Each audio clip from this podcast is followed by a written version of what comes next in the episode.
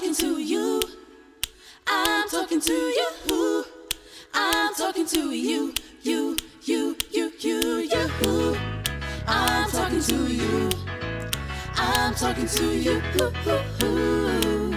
You, I'm talking to you. Hi, everyone. This is Barbara Angela Miller, and you're listening to Vocal Points. Now, this week's podcast is entitled Sent. Now, why sent? So, the big day came on Saturday, the 29th of May, 2021. I've now graduated from ministry school. I was in hospital when I produced my final assignment, and by the grace of God assisting me and the prayers of much loved ones, I crossed the finishing line. I was even among the four graduates who received summa cum laude. I had to look up the term as I'm from the UK and it's a Latin phrase which means of the highest distinction. This experience felt very similar to when I received a BSc honours in medical biochemistry. I was a divorced single parent with four children under the age of eight years old with an autoimmune disease, and what should have taken four years took six years. I was hospitalized as well while completing my final project. I was measuring cells on the laptop with the curtains drawn around me, burning the midnight oil, so to speak. But by the grace of God again assisting me and the prayers and support of loved ones, I made it.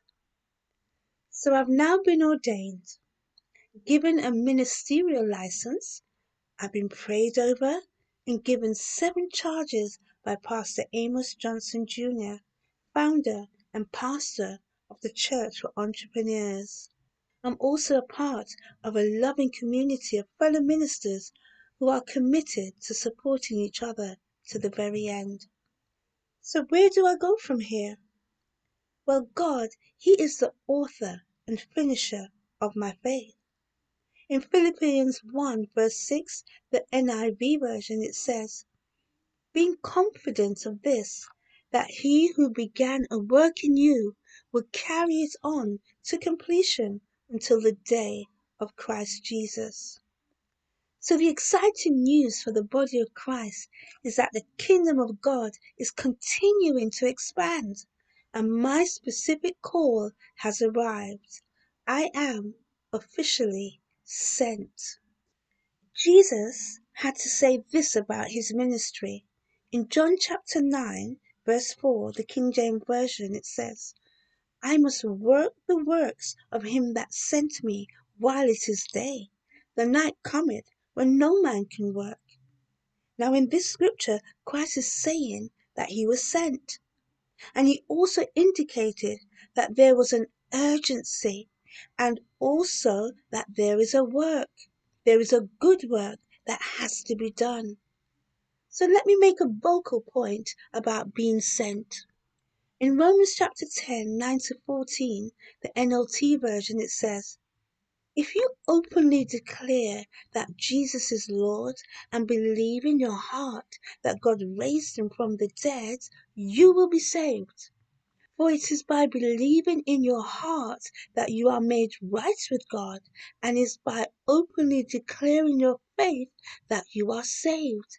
As the scripture tells us, anyone who trusts in him will never be disgraced.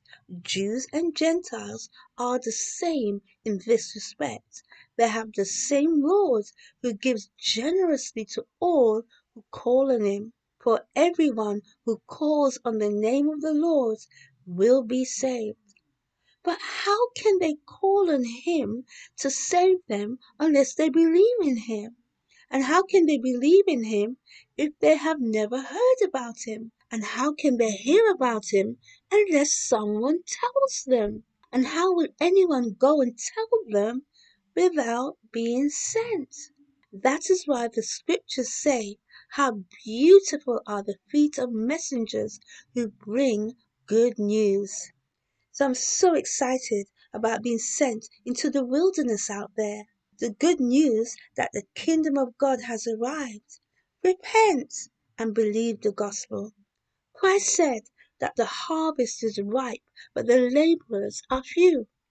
In Matthew 9 35 to 38, the NIV version, it says, Jesus went through all the towns and villages, teaching in their synagogues, proclaiming the good news of the kingdom, and healing every disease and sickness. When he saw the crowds, he had compassion on them because they were harassed and helpless, like sheep without a shepherd. Then he said to his disciples, The harvest is plentiful, but the workers are few. Ask the Lord of the harvest, therefore, to send out workers into his harvest field. The problems of the world are solved when we as believers pray to the Lord of the harvest to send forth laborers. You don't go unless you're sent. God is quite particular and specific in who he sends to an area, into a particular vineyard, so to speak. You have to have a passion and compassion for souls. You have to want souls to be saved and not want them to go to hell. You might say that Jesus said we must go into all the world and say, oh, he already told us to go. That's not what I see happened in the book of Acts. In Acts 13, 1 to 3, in our V version, it says, Now in the church of Antioch there were prophets and teachers Barnabas, Simeon called Niger, Lucius of Cyrene, Manaen, who had been brought up with Herod the tetrarch, and Saul. While they were worshipping the Lord and fasting, the Holy Spirit said, Set apart for me Barnabas and Saul for the work to which I have called them. So after they had fasted and prayed, they placed their hands on them and sent them off. So recognize and accept your specific calling. Don't be where you shouldn't be. Stay in your lane, as they say.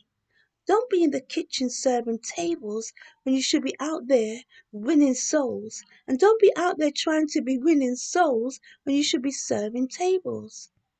The apostles recognized when they were being distracted from their core calling and had to appoint deacons to serve in the church. Don't be an imitator. You are an original. There's no one like you. I hope that makes sense to someone out there. It's really our Heavenly Father who anoints and appoints regardless of what men say. As I always say, a preacher preaches. You calling him a preacher when he can't preach doesn't make him a preacher. You could be laying hands on him and praying. If he's not a preacher, he's not a preacher. A teacher teaches. A pastor pastors. An evangelist evangelizes them. The titles are because of their undeniable anointing to function. It's not based on you telling them what they are or putting your hands on them. It's about what you see in them and you're now confirming it, ordaining them, so to speak. I believe I've made a vocal point about this. My assignment is to speak life into the hearts of people and stir up belief in their God given potential. My voice is for young black boys between the ages of 10 and 17. And when I asked the Lord, why me, as I really don't feel I fit the profile to minister to them, He said, when you speak, they will hear you. And I'll have proof of that in my journey. So please feel free to share my message to this group of individuals, and who has an ear to hear will hear. Thank you very much, everyone, for listening. Be blessed. You, I'm talking to you. I'm talking to you. I'm talking to you. You, you, you, you, you. I'm talking to you. I'm talking to you. You, I'm talking to you. I truly trust that you are blessed by these messages. If you'd like to partner with my ministry in delivering more content like this and support my other causes, I'm delighted to tell you that I have a unique crowdfunding campaign where you can donate. Just click on the link in the description or you can email me info at vocalangel.com. Be blessed.